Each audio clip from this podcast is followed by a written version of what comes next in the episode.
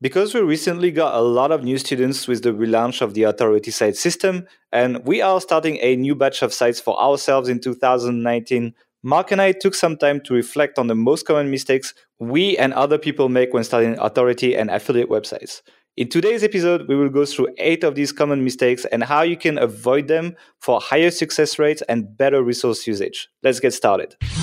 Welcome to the Authority Hacker Podcast, the place to learn field tested, no BS tactics to growth hack your online business and finally live life on your own terms. Now, your host, Gael and Mark. Hey guys, welcome to another episode of the podcast, episode 134. I am just back from Vienna where I just went to the networking event of LRTCon. I'll be honest, I was a little lazy to go to the talks, but I got to hang out with a lot of people that showed up there. To be honest, a lot of black hat people, but it was kind of interesting to talk to them and hear their perspective on uh, SEO and so on, even though like we pretty much agree on everything. I think that's something that I want to say to the audience. It's like, even though you believe in white hat values, and we do, we don't buy links, we don't do any of that. You live in a market where these people exist and compete with you, and understanding what they do and how they do things will still help you do better, even though you don't do what they do. For that reason, it was quite interesting. Maybe I'll do some debrief, etc., on uh, a lot of like conference slash live events I've done recently because I've done quite a bit. But yeah, just saying that I'm back to Budapest now, and I am with Mark. How are you doing, Mark? Yeah, pretty good. Can't complain. I can complain if I'm honest with you because we've had some serious technical issues trying to get this podcast actually recorded. Yeah, it's been a been a tough one, but going back to what we said about setting the goal of doing 50 episodes this year, I think having that in my head and like, oh, we have to actually do it has forced us to to do this. So we're recording this on Monday morning, and most likely it's going to be going out in about five hours time. So yeah, fingers crossed this works. And I'm holding my microphone in my hand right now because I have to live in an Airbnb temporarily, which is a really annoying. Anyway, all of that to say, we're trying to skip tick to the goal to release a bunch of podcasts, etc. And today's topic is going to be mostly common mistakes that uh, that we see people doing. And the reason I wanted to bring that up now is because we've had a lot of new members in the Authority site system that you know start new sites. We are starting new sites ourselves right now. We sold one of our big sites and using some of the money of the sale to start a new batch of sites, etc. So there's really a lot of like it's time to like look back and and kind of like learn from all that stuff.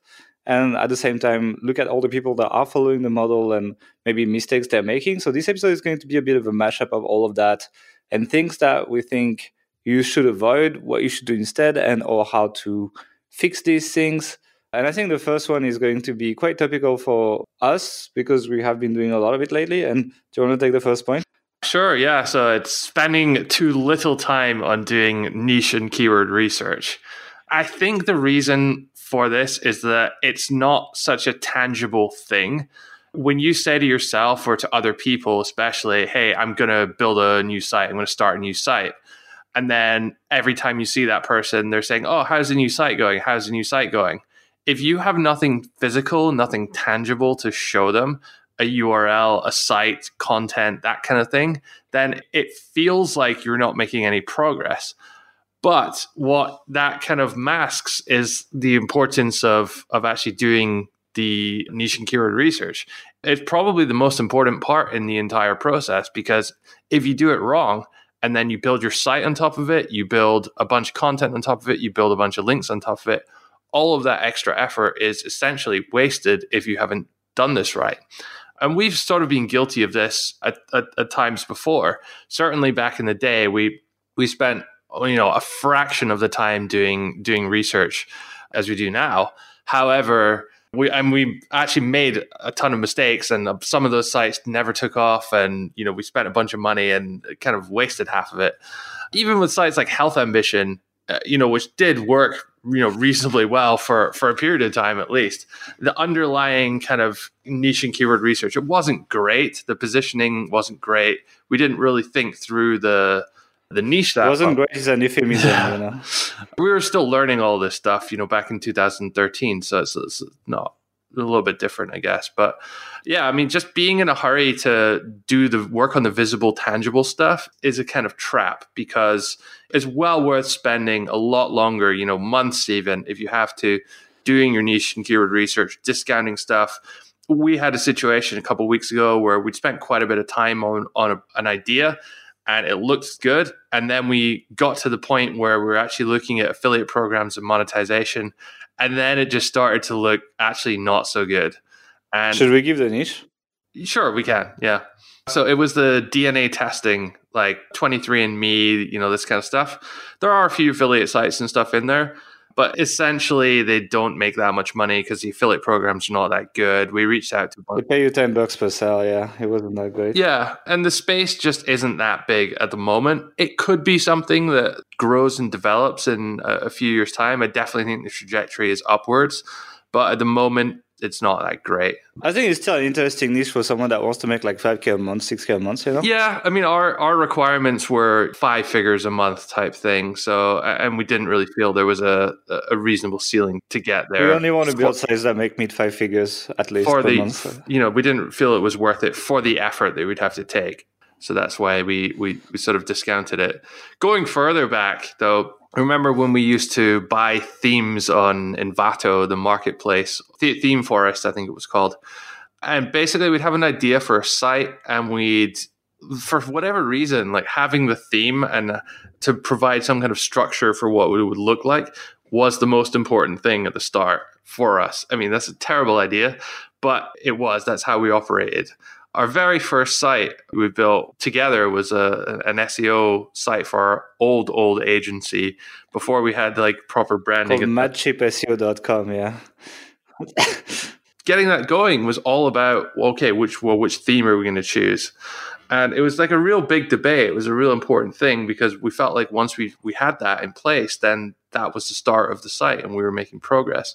But at the end of the day, uh, it's just not that important anymore and it kind of takes something away from the the research phase, which is okay. It's a bit can be a bit more boring. It's this whole concept of like creating something from nothing can be a bit intimidating.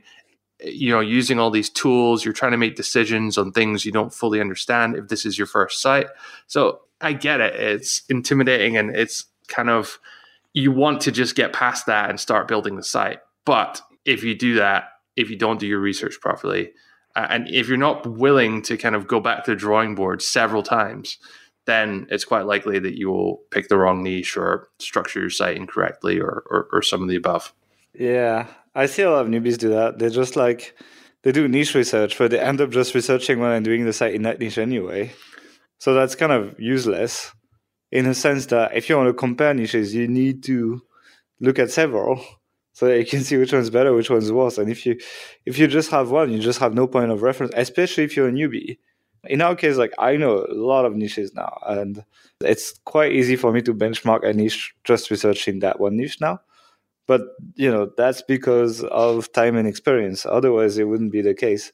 So yeah, I mean, like I would say researching three to five niches and or spending time doing keyword research properly. Like basically, our premise is before you buy the domain name, before you even search for the domain name, you have to list of every page you're going to have on what we call the V1 of the website, the first acceptable version of your website, which in our case, it's around, uh, we, we usually budget around 100 pages per new site.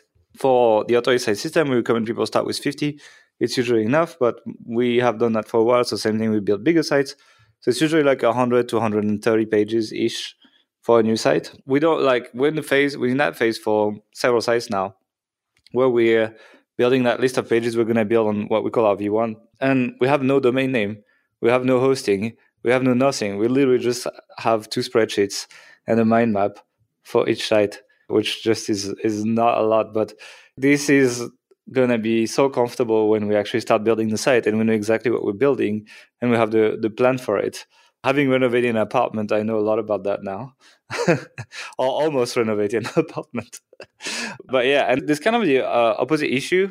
So I would say like the first issue, which is like the under planning issue, I would say is more of is more of like a newbie slash super excited people. And by the way, to add on that, I think that also on the niche level, a lot of people take very very broad niches when they are going too fast. They like to our staff when they are researching niches for our sites.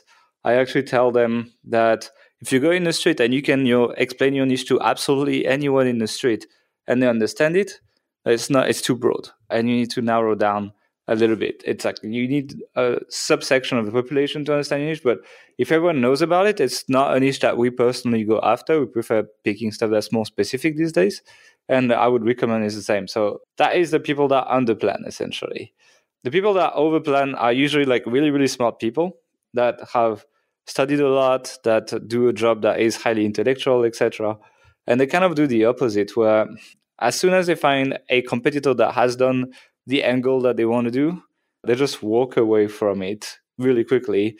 And they think that it's kind of like startups, you know, they think that if, if the concept has been done one, then it's over and you need to find something else, otherwise it's not going to work. That's not true. Like competition is, yeah, if we have no competitor, it's actually a negative point in our niche research. It means that a very, very bad thing. Yeah. Yeah. So it's like we want competitors. We want people that have done it and have made money from it and that tells us that we can just come in and have better execution and or similar execution and just take a market share. And on the page level same thing like these really smart people they tend to discard keywords as soon as they see a, a little bit of competition.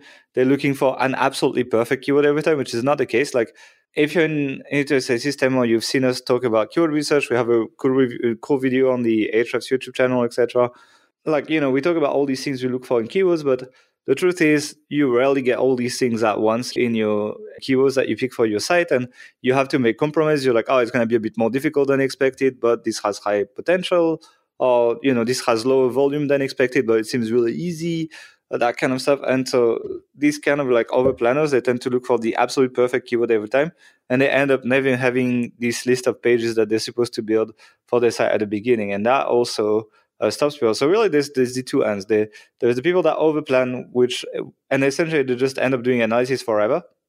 And there's the people that underplan that just look at one niche and on a keyword level, just like kind of like don't even look at who is ranking, tend to go for like e-commerce keywords or like information keywords, trying to sell stuff, that kind of stuff, and just just look at one niche and do nothing else. So that you kind of need to spend good time in niche research, but not overdo it and not discard everything. So that is one of the mistakes we see. Obviously, it's hard to give you a number because it really depends on your level, etc. Maybe you can help people how to solve it because I literally put how to solve it. I leave this to you, Mark, with a smiley emoji. So, Mark, go for it. yeah. So a couple things. Well, first of all, you could buy the authority site system, which we have kind of outlined a as close to a step by step process as you can realistically get in niche research. I think that fundamentally, this is something which doesn't have a do this, then do this, then do this type format because it's it's more of a, an organic kind of feely exercise in, many cases. You'll sort of explore different threads when you uncover different sites and check their competitors and then go down that vein and then realize it's not working and then you have to back up and go down another one. So it's not like building a site where we can say, sign up for this hosting, put this on your website, do this, use one of these services to find a logo. That's very A to B to C to D. Niche research is, is not like that at all. I think Gael did a very good job in the, the new authority site system in, in structuring that as, as best as possible. But at the end of the day, it's not possible to do it fully paint by numbers although you know you came fairly close to that i would say. So the long and short of it is there are no shortcuts here. You either do it properly or you don't. If you're struggling with it find someone else who's also going through it at the same time share your learnings maybe find a mentor who's has a successful site that you can kind of ask questions or or get feedback from on your niche research there.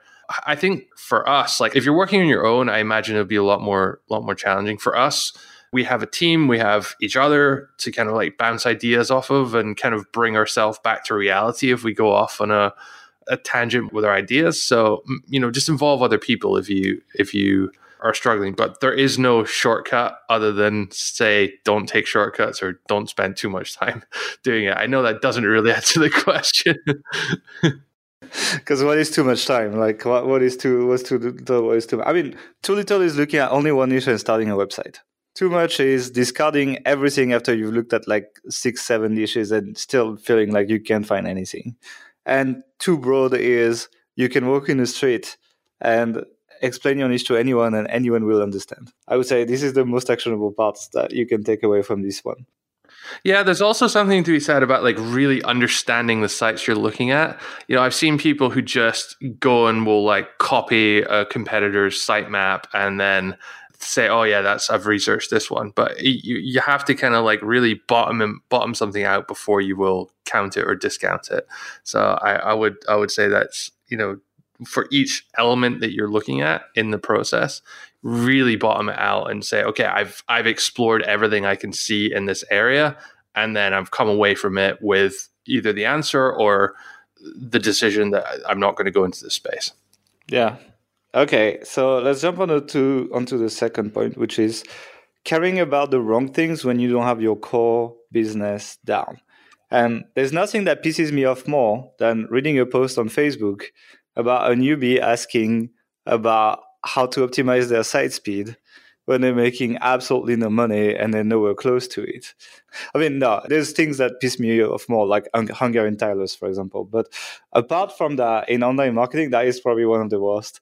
The thing that people very often forget is they're building a business. And a business is not SEO. SEO is just part of it. To build a business, you need something to sell that makes a profit. You need a way to like to take people and to have a sales pitch to sell this item and you need to way in, to get in front of people so that they see your sales pitch so if you are doing it with advertising what you're selling is essentially ad impressions. So you're selling that that is your product. Then your your sales pitch is essentially your content. You're creating content and you're putting ads in between.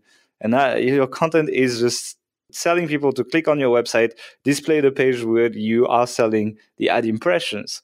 And the way to get in front of people that can be social media, that can be SEO, etc. SEO is just a way of getting in front of people. If you're selling services, your service is your product, your sales pitch is your sales page, and maybe your email list is how you get people in front of that sales pitch. If you are an affiliate, like many people that are listening to this podcast are, your product is the product you're selling through this affiliate offer, whatever, whether it's Amazon or something.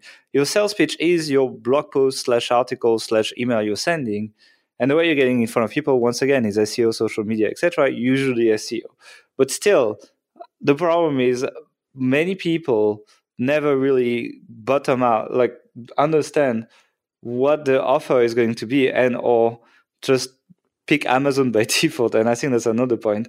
Or they don't have a sales pitch, etc. So I think not just working on this part and getting to like income replacing earnings, so like maybe like three, four, five thousand dollars a month.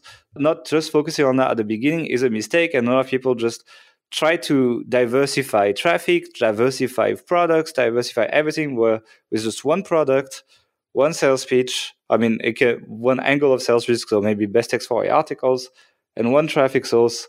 That's what you should focus on before you focus on the other things, basically. Do you want to add something on this point? Yeah, I would say a kind of framework to think about this is something called net present value. And that's kind of looking at what you're doing and how that's going to affect things in the future, like financially, what's going to move your bottom line and kind of like bringing it back to the present. Like it's like the butterfly effect. Like if you do something now, like what's the long term effect going to be over two, three, four, five, ten years? And for most people, if you know if you're starting a site that has 10 articles and no links how will improving your site speed affect that your net present value? I mean okay you, you know captain obvious of course that's that's a obvious situation. You're not going to work on it then but some people actually do because site speed is one of these things that you can measure it you have a, a, clear list of things that you can work on to improve and you can see immediately the result from that. You'll take your improve your site speed and you can measure that. Google has a nice tool for showing you green and orange and what to change what not to change all that kind of stuff. So it feels like you're making progress. It feels like you've you've done something tangible. But at the end of the day is it affecting your bottom line most likely no in that situation. It does get a little bit more complicated. Let's say your your site has 100 articles, 500 links, and is making $10,000 a month. In that situation, should you build more content, more links? Should you use some CRO? Should you maybe improve your site speed? Should you start a site in another niche? There are many, many more options for you the, the further up you go. But I think the framework is the same. what is the thing that you can do now in the present that's going to generate the maximum amount of value over the long term? Uh, so if you're building 100 new more articles, so doubling the size of the site, is that going to make you maybe that doesn't make you more money initially because those are harder keywords and you need more links, but that will set you up to be able to to build more links to them in the in the future so you can you can make potentially make a lot more money at that stage. Will the site speed affect it? I, I don't know. It's hard to say. And again, this is not one of those things when you get, especially when you get to this stage where you can say, "Oh, you should definitely do this. You should definitely not do this." Then it becomes a bit more subjective, and you have to, as a business owner, kind of make that assessment yourself. But I think really at the beginning, like the, the example where you have like 10 articles and no links and the people working on site speed, I think is the worst case. Just like yeah, I mean, that's absolutely clear cut. Do not work on site speed in that in that situation. I mean, we don't say site speed is bad, and we don't say you shouldn't worry about it. Just say like, hey, it's not gonna make like if you're making no money, it's not gonna make you money at this point. And uh, that's the thing. You're making no money because you haven't nailed these three things. You haven't nailed having a product, having a way to pitch your product, and having a way to put people in front of your pitch. And that's why you're making no money. And if you're making little, it's just you're not very good at these things yet. And once you have these things down, yeah, these improvements will matter. And you know, site speed is one of these things that will improve your business by maybe like one or two percent. And if you're making a hundred bucks, like one percent is one dollar. If you're making a million bucks, one percent is ten grand. You know, it's like it's it's a lot more. So it counts a lot more when you start working on these things when you're big. And the problem is it's kind of like a, a, lack of critical sense I see in the in this community. Very sometimes it's like you know there's a lot of things that are good for you but but they're not all good to the same degree and people struggle putting importance on these things and kind of like qualifying what is more important right now and as a result it's like you read all these content and follow all these people that tell you all these good things you can do. But it's kind of like in health you know it's like yeah it's like drinking orange juice is great but if you're like, like overweight etc like it's not going to solve your problems. You need to work on the you need to work on the basic and the core things that will make the most sense which is you know exercising and fixing your your core diet first. Yeah i think that's also worth worth pointing out. In most niches in health and online marketing and, and all that that in many niches there's generally a few very simple very core things that you need to do to make improvements. So in online marketing that could be content and links for an authority site. In health that could be eating reasonably well and exercising moderately even yeah. Yeah moderately but it's very difficult for someone who's in that space to create content every single day. You know if you're publishing five articles a day on your site you're a big health site you can't just say oh yeah just eat reasonably healthy and, and exercise a little bit the whole time and that that'll improve. You really need to go into exquisite detail about how green juice is better for you than uh, orange juice and all these like obscure things that maybe in some cases don't make any difference. Some cases make like 1% difference. That's just a way of creating more content. And some people do appreciate that who are super into it but it can be a bit distracting and confusing for beginners because they get sort of sucked into this thing of thinking these don't know what the word is but these like obscure techniques or tactics or things to work on are critical, like mission critical. And then just having that content there acts as sort of shiny object syndrome thing, and they get distracted by what's really going to move the needle. And that's what you need to ask yourself what is going to move the needle in whatever your objective is to lose weight, to make money, to do whatever. And you should just focus on the core things that achieve that. Yeah, and that that's the case in every niche. It's the case in online marketing as well. That's why there's kind of like a new fad of the month once in like all the time on like in terms of link building or content creation for a while. It was like deleting content from your site etc like there's always something that people talk about that's like oh my god. And then you see these people with like 10 pages websites making no money just doing these things instead of doing what they should do to actually grow. It's a little bit sad basically. Do you want to pick the next point yeah, so this is again something we were we still are a little bit guilty of actually, and that's designing your site for you and not your audience. So I mean, you actually have a story here about your mom, so I'm going to let you start with that. Yeah, it's like uh, it's just it's funny. Like when I go home, you know, for Christmas or whatever, it's like I try to explain to my mom what I do. She's still not exactly sure. She, I'm pretty sure she thinks I'm selling drugs at this point, but you know, when I explain, she's like, oh, like I'm like, oh, like we have these sites that recommend products, and uh, we're also selling courses and doing all of that. And pretty much every time I try to explain that to her, her answer is like, "Oh, that's not gonna work. I would never buy this stuff, etc." Despite the fact that like we've made millions of dollars doing that, my mom still doesn't believe that. Uh, like she still wants to give me money when I'm leaving, in case I'm not eating properly, because she just doesn't believe for a second that what we're doing could work, and that's kind of hilarious and shows that it's not because something would not you would not be convinced by something or like it wouldn't work on you that it would will not work in general. When I went to that conference as well in Vienna, there's like some some guy we talked about push notifications, and some guy's like, "Oh, I never opt in push notifications. What's the opt-in rate?" I'm like, "Oh, you know, like usually two to five percent is what you expect from push notifications opt-in." And he was really shocked that this many people opt in for this stuff, and that actually drives good traffic and and it works very well. So really, you're not your audience, and even if you don't believe in some things if your competitors are doing it repeatedly, like not just once, but keep doing something, there's probably a good reason for it. And even if you don't believe in it, it, it will work. I mean, yeah, there's many things that we've done that I didn't believe in that ended up working really well. I think this is one of these things where like the law of law of big numbers starts to apply. So you are one person and you've had a set of experiences throughout your life that will lead you to make to answer each question or to make decisions in a certain way. Now, without getting into a debate about freedom of choice and all that kind of stuff, essentially, you are kind of everything you've done in your life is pre-programmed you to make your decisions to make your next decision about whatever it is in a certain way but everyone else on this earth has different a completely different set of experiences to you if you're building a website very few people on this planet i mean there are probably a few million people who have done it but compared to the billions of people that exist there are very few most people in the world don't know what affiliate marketing is. Most people in the world don't know what link building is, don't know what SEO is. People are getting a little bit smarter in like, you know, ad blindness and ignoring banner ads and, and that kind of stuff. But still, people click on them. Uh, so it, just because you have an ad blocker and never click on ads and hate ads doesn't mean that a decent percentage of your audience may feel the same or may may not this is one of those situations where it can also be very niche dependent. So if you're in gaming or tech kind of niche, then most people will be running ad blockers and, and all that kind of stuff.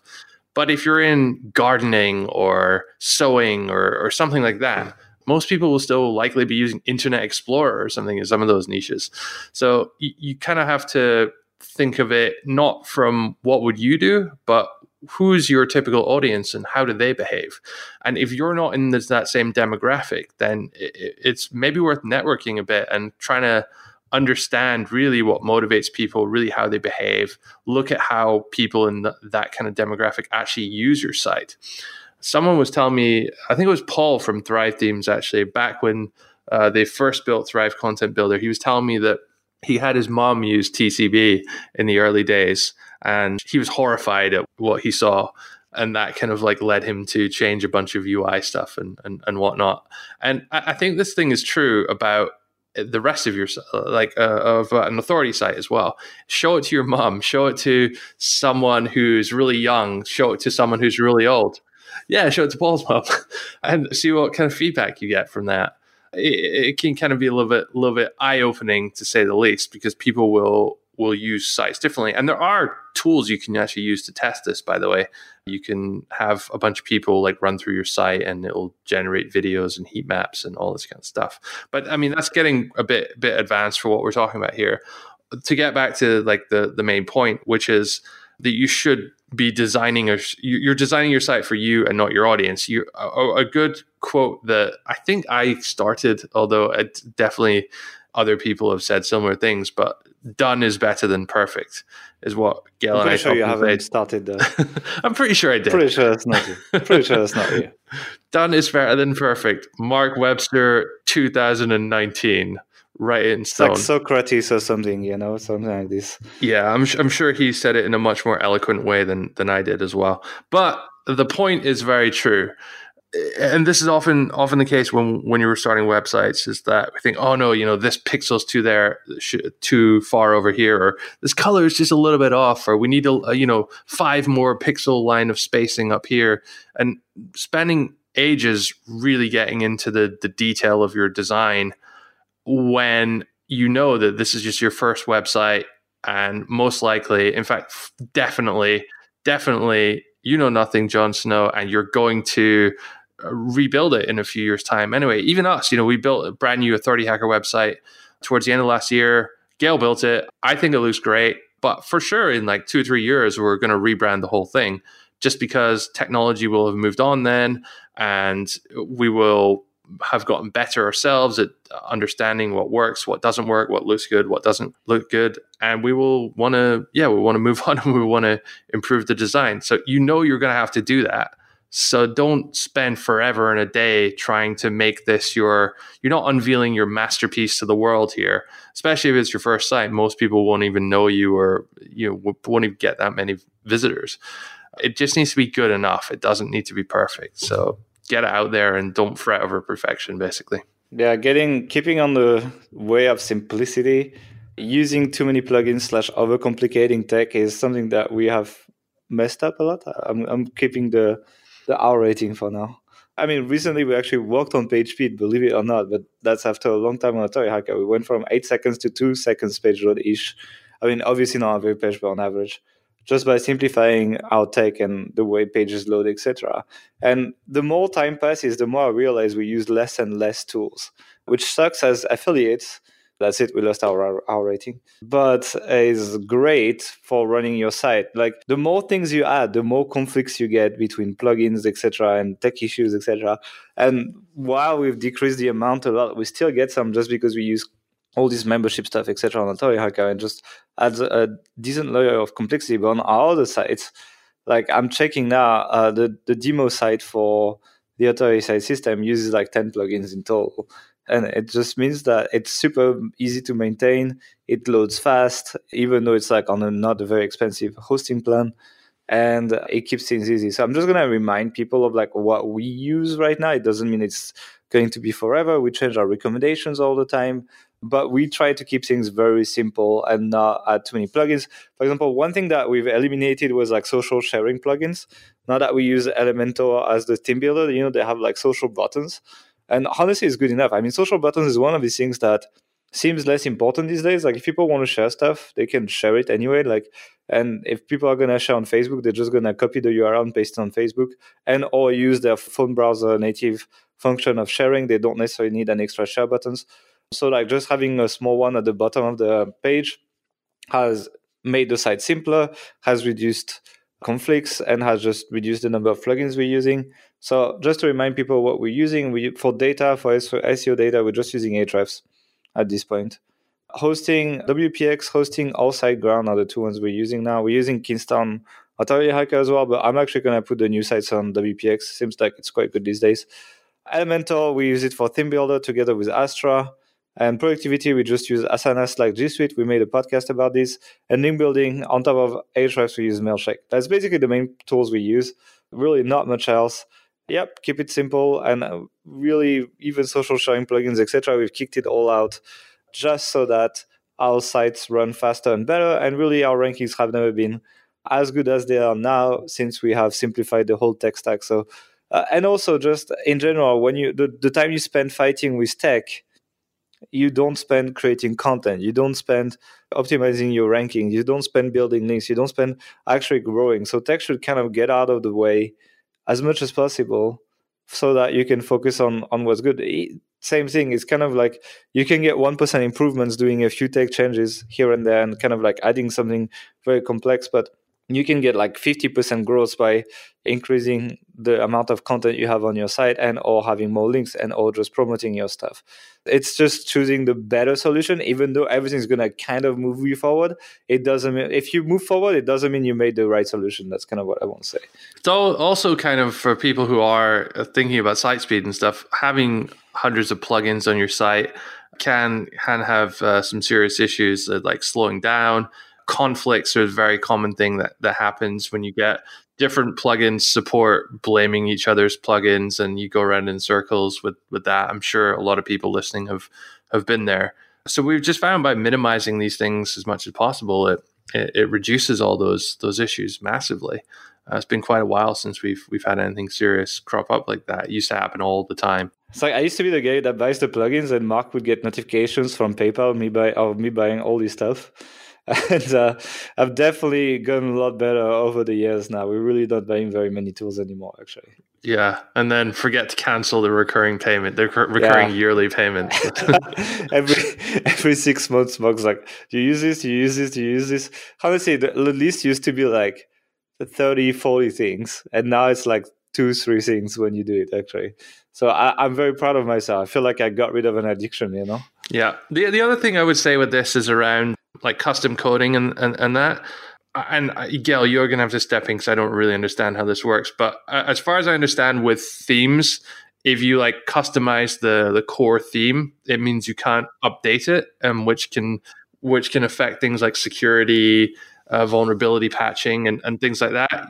When you're customizing or doing custom coding on your your WordPress theme, you should build that as a child theme. Can you just explain a little little sec how that works?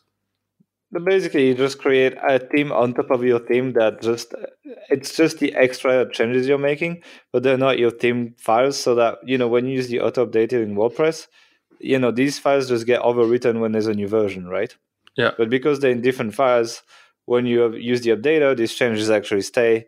And so you can just keep getting the new features that get added. And just overall, it's just safer in case there has been any kind of vulnerability that was found in older versions, etc. So yeah, it's better. Cool. So the next point is investing in too little in content and too much in links. So uh, that's one thing I see a lot with newbies. Like people read about SEO, they, they just read a lot when they're getting started. And the one big takeaway is like links are fucking important. And here goes the R rating again.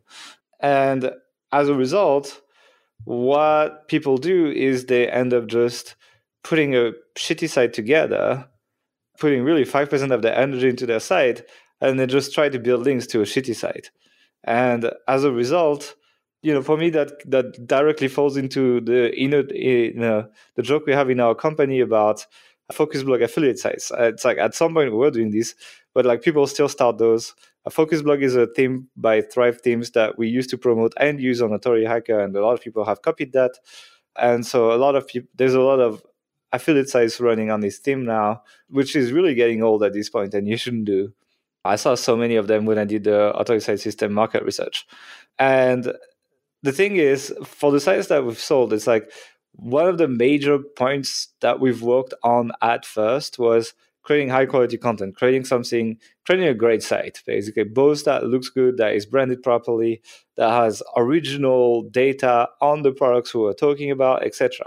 And doing this led us to actually get links that these kind of shitty sites were not able to get, both through outreach, through natural linking, etc. Like even because some of our content was so good, people would literally ask us to guest post on their site when they saw examples of our content.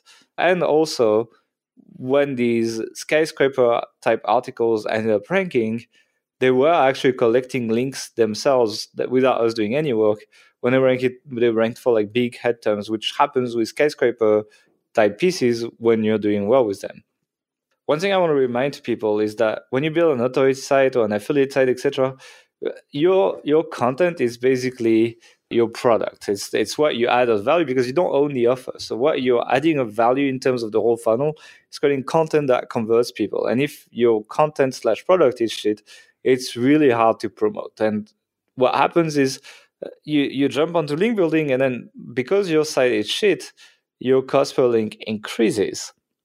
And so by putting more effort into content and less in links, at least in the beginning, you actually give yourself an edge in link building in the end. It's just a longer process, and many people don't have the patience.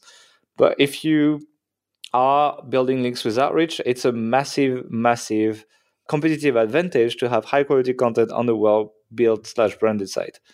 First of all, just to add to what you said there, I would say that when looking at other authority sites, the number one tell of whether a site's going to be successful or not is how good their content is. That's not to say that it's that factor alone. There's definitely some correlations in there. Good people who have good processes will undoubtedly make better content first of all, I'm wholeheartedly in the camp of you should make the best content possible. I think it's super important for for everything you do. I will say, as a sort of counterpoint, though, that I see a lot of people who create good content and they put a lot of effort into that, and then just don't really come at the link uh, link building with the same ferocity or with the same kind of attitude. I think it tends to be newbies as well. I think there's a few reasons for that. One is that the content creation process, the element of control that you can exert over that the every step of that process is absolute. So you, if you're writing it yourself, then you can control everything. Or if you're managing a writer to do it for you, or an agency, you can kind of give them feedback, and you you, you have complete control over what gets done at every stage of that process. You own the site, all that kind of thing. Versus with link building, where you can control the inputs, i.e., the content, the outreach, the messaging, how often you're doing it, who you're sending it to. But at the end of the day, you're asking someone to do something, and a good percentage of people will say no or ignore you. So that lack of control over the end part of that process, I think, turns many people off. It feels based on a lot of people I've talked to that they would much rather just produce more content than really go hard into link building, which is very important at the especially in the early days to to get your site off the ground and one thing we teach in the authority site system is to get yourself to a point where you're making job replacing income. And you can't do that if you're not going hard at link building. And I think that people kind of, I, I see people give up in a way where they, they do really good content, then they kind of do a little tiny bit of link building, but not nearly enough. And they don't really spend the time improving it and they don't get anywhere with it. They get a handful of links and they say, oh, maybe I'll produce more content. Maybe that'll help my site grow. But it won't at that stage. You've produced 50 pieces of content. You just need the links to, to grow it now. Yeah, especially the first links to a site. Yeah, the first links to a site are really, really important. Like uh, way more than like, you know, adding 10 links to a brand new site has a massive effect. Adding 10 links to a site that has thousands of links does pretty much nothing. So, especially at the beginning, then it's quite important, but still, it kind of like it's just uh, an imbalance thing. It's kind of like the thing with the niche research, like either too much or too little. Kind of works the same way here. The next point is to only ever rely on the Amazon Associates program. And this one is for Michael Gillespie, one of the most opinionated H Pro member ever who relies massively on Amazon. And Amazon is a great place. Amazon Associates is a great place to start affiliate marketing. It's a great way to replace your income. You know, you can make several thousands dollars per month quite easily. There's a lot of like easy-ish niches that you can get into. And that's the program we recommend you start with in your authority site system. So why am I am I saying this? Because Amazon can be quite unforgiving in the sense that if they find anything wrong with your website, they'll just ban you. And also, the payout is just not great. It doesn't pay that much money. It's easy to get to two, three, four k per month, but getting to like a hundred plus k is is a much bigger challenge with Amazon and can only be done in a certain amount of niches because the payout is so low. Like the cookie only lasts twenty four hours, and the payout is just a few percentage. So really, I think that Amazon is a great place to start, but there should be a fork at some point in your walk where you're like, okay, well, I'm, you know, I'm making a full time income from this now. Let's look for other offers. And usually, like a, a lot of people have good success with uh, networks like CJ or ShareASale, or just just googling around for affiliate programs in that niche. So literally type affiliate program and type like your main niche, and you'll find either articles that round up a bunch of offers. We do a bunch of these articles on Authority Hacker, or you will find just direct programs that you can apply to that will most likely have at least a 30 day cookie and will pay you more money than um, than Amazon ever will actually. Another thing that I know Matt does is he directly just contacts brands in the niche and just says, "Hey, I'm making a decent volume of sales. I have all this traffic. I have this website, etc. I would like to sell your stuff. Can you just make me an offer?" Sometimes it's even just based on Google Analytics goal tracking or e-commerce tracking, and then just have that kind of agreement and reaching out to people. So all I'm saying is Amazon is great to start, but I see way too many people that rely 100% on Amazon when they're making like high five figures per month, etc. And I think that's super risky, and they're just leaving a lot of money on the table. And uh, yeah, just don't do that. Like most, we basically now we basically have no Amazon associate sites apart from some case study sites and uh, some on Health Ambition actually. So yeah. Do you want to say anything on that? No, just just to sort of say again that it's a really good place to start because it's so easy and they have so many products. They're so trusted and they convert very well. It's just very easy to slot in.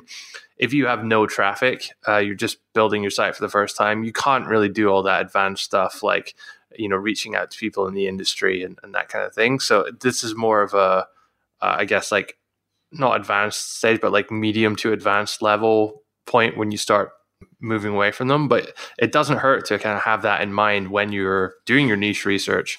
Like, what's this going to look like further down the line? Am I going to? Are there other offers? Are there other, uh, you know, people promoting different products through different networks? That kind of thing. Have this sort of further vision in mind when you're creating your site. Yeah.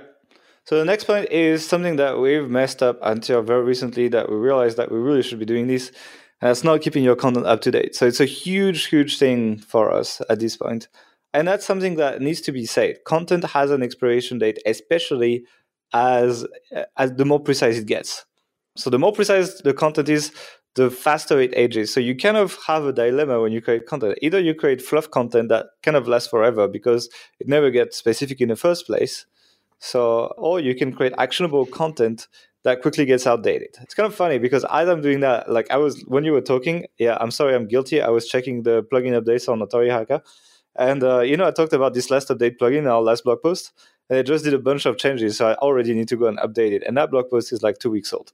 Why? Because it was super specific. That's a good example because yeah. the more edgy or the more kind of like fresh a piece of content is, the more likely it is to get outdated very very quickly if you're especially if you're in some kind of tech space you know you're talking about the latest iphone or yeah. the you know usb 3 standards that's of course that's not going to be the same thing in in 10 years that's going to change very quickly but the more edgy it is so if it's something that's just some brand new tactic that just came out last week it's not going to last forever. There's going to be something new, something that changes in most likely in a few weeks, in a few, in a, or if not a few months. So yeah, it's hugely uh, hugely important to think about when you're creating this content. How long is this actually going to last for? And have a system in place where you you actually do go back and refresh it and update it when when required. Because it's very easy not to do that. And really, updating your content is not just a nice thing to do. It really is something that costs you money, right? When, when your content is outdated, your conversion rate drops. If you're selling an affiliate offer and your screenshots outdated, your conversion rate drops. When your content gets outdated, your rankings drop. I mean, that's the point of the last blog post on like uh, putting your update date instead of your publish date on the content. It creates massive boosts in rankings, and that means that the reverse effect is also true. When your content gets outdated and or old, your rankings drop and you lose traffic. And really, what happens when because of that is that as your site matures, if you have this kind of like new content creation machine in place where you are putting let's say 20 articles a month or something really eventually as enough content is getting old, the new content is just replacing the revenue and traffic of the old content. And you you're reaching that plateau basically where you're like your output just makes up for what you're losing and you can't really progress anymore. It's kind of a treadmill to just maintain what you have. So really at that point it's important to put together that kind of dating process because otherwise you are gonna need to either put more resources in creating content to make up for the drop content, but the amount of resources you need to put is increasing as the volume of content you're maintaining is increasing as well, or you need to put a content updating process in place. And it kind of like outlined like the way I'm doing it right now, which is essentially you grab your content, you put it in Google Docs. Ideally, you kept the Google Docs when you created it. Uh, we didn't in many cases, so I have to copy paste it. And then you go into suggestion mode.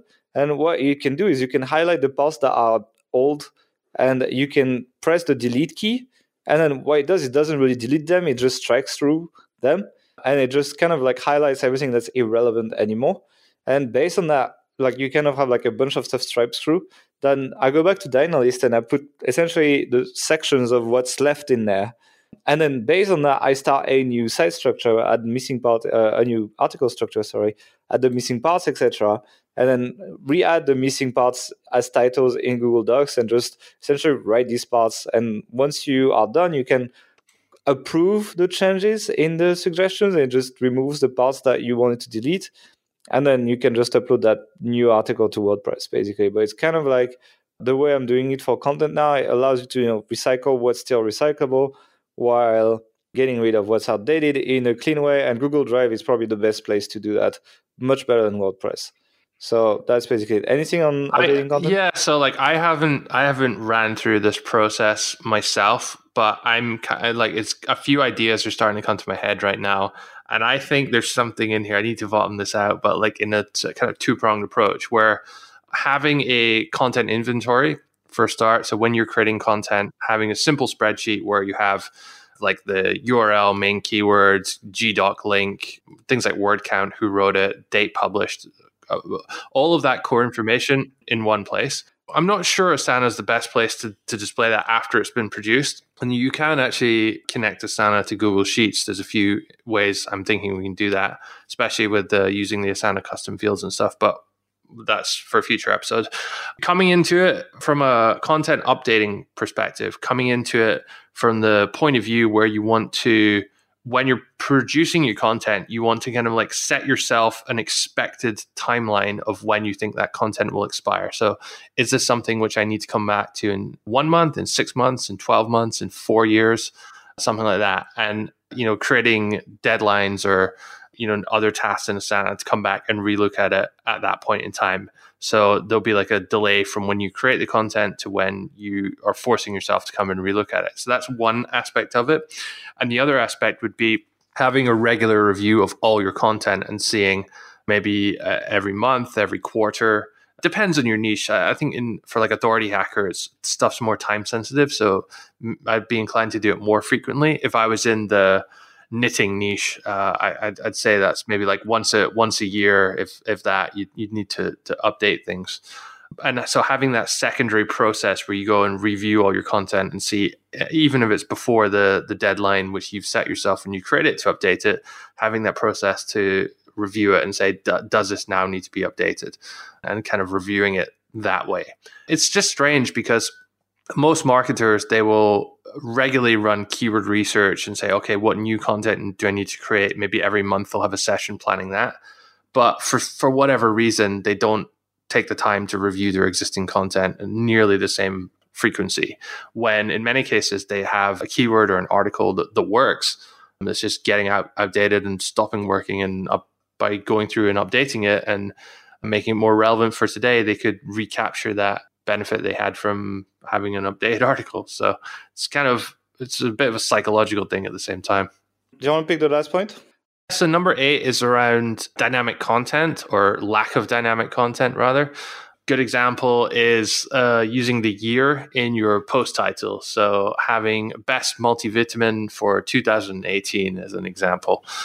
That's fantastic to add that year onto your title in 2018 it's good for Google. It's good for people. People feel that's more relevant. It's going to be an up to date article. This is especially true for something like uh, tech niche, again, which updates very, very frequently. You don't care about the best smartphone for 2018. You care about the best one for 2019 because they're all going to be a year old if they're like that. But what a lot of people do is they'll they'll create an article. I don't know. I'm just looking at my desk now for an idea like best microphone for and then they'll that will be the keyword and then they will just add on to the title for 2018 to make it feel more relevant. But the problem is if you hard code that into your title and even worse if you're hard coding that into your featured images as we did in some health ambition featured images a while back then on the 1st of january in the following year all of that's going to be outdated if you have an image, then you, that is terrible. You need to redo the image.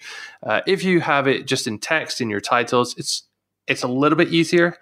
But at the end of the day, it's you still have to go back and uh, update them all. There are some tools, plugins as well, which I would hesitate using, but plugins that can help you fix this. Gael actually ran this, I think, on one of our sites. I forget which one. Uh, it's like a find and replace plugin and replaced all of I 2000, before, yeah. 2016 with 2017. thinking that it would just change all of these. And it did, it worked. But it also meant that anytime you had an article where you say, oh, yeah, you know, this happened in 2016, so and so said this, in the article, it would change that as well. Now, it may be possible to limit that to titles and stuff now, but yeah, it's, it's not a very clean way to do that.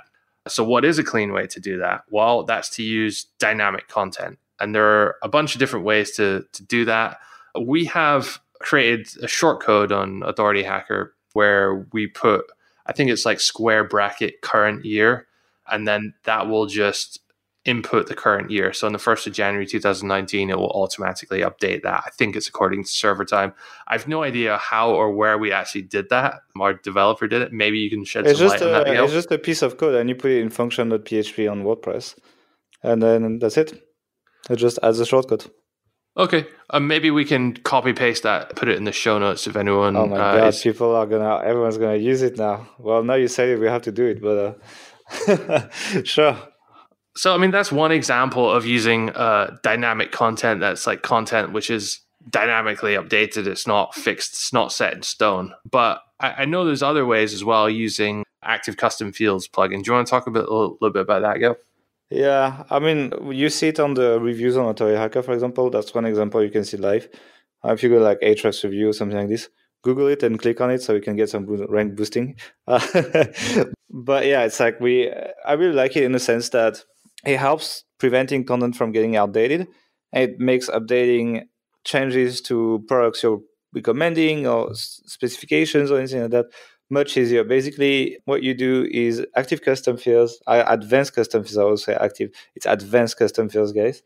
Just allows you to add attributes to specific posts. So we actually add these attributes on single reviews, for example. So like say Ahrefs review, and I'll put the price. So you know, before Ahrefs was cheaper, I think I think it was seventy nine a month, and now it's ninety nine or something. Anyway, like uh, when we wrote the review, it was seventy nine and then we mentioned the price in in many places both in a single review and on other pages well now what we do is we have a field for price under the Ahrefs review and this field has a shortcode so wherever we mention it we just we mentioned the price of Ahrefs we don't write it's $79 or $99 we say the cost of Ahrefs is and then we just put the shortcode of the custom field there and then what it does is it pulls the value from the single review meaning that if we change the value in that field everywhere we mention the price of Ahrefs is going to upload on the site. Uh, it's going to update on the site. Now, you might seem this is trivial, but let's say Ahrefs doesn't do it. But let's say Ahrefs does a Black Friday offer and is selling for $49 per month. And I want to highlight that on my entire site. Well, I could replace that field from just $1.49 to $1.49 brackets Black Friday special and then make it a link. And I can do that on the whole site. And that will massively increase conversions and click through rates, and that will make me a lot of money as an affiliate on that Black Friday special. So, using this dynamic content first allows you to keep a lot of content more up to date in an easier way, but also allows you to increase your conversions massively because you're able to keep up with the sales of the products that you are promoting and you're able to highlight them across your entire site with minimal effort. Uh, we use ACF advanced custom fields in combination in combination with Elementor because Elementor allows you to essentially pull these shortcodes anywhere you want, anywhere uh, everywhere you want, which is quite powerful. It allows you to build theme templates that do that. So, for example, you check the header on the single reviews on Authority Hacker, you see that all this data is actually pulled via Elementor via these custom fields. And so, yeah, I think dynamic websites is the future for site builders. And the sooner you get on board, the more you master it, the earlier, the better you will do. The more of an advantage you will take over the competition because most people just don't think about it and just have like v- cheap VAs just updating content, etc., messing up, taking forever to do this stuff, etc.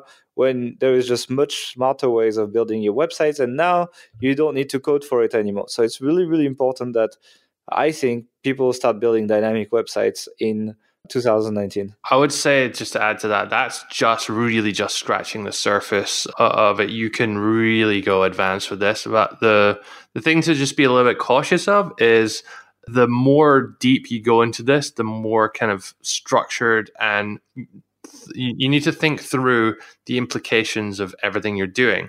So, for example, if the price changes, you, you change it from $100 to $80 or whatever where you're talking about the price in the article, you need to be careful how you phrase that. You may say, "Oh, you know, it's priced at hundred dollars," which is means it's more expensive than its competitors by X. Yeah. If just the price is the custom field, then what's going to happen is that in the context of that sentence or that phrase, it's not going to make sense because it's going to be updated to reflect the the new true amount when the rest of the conversation where you're talking about the price and how it relates to competitors is not going to be updated.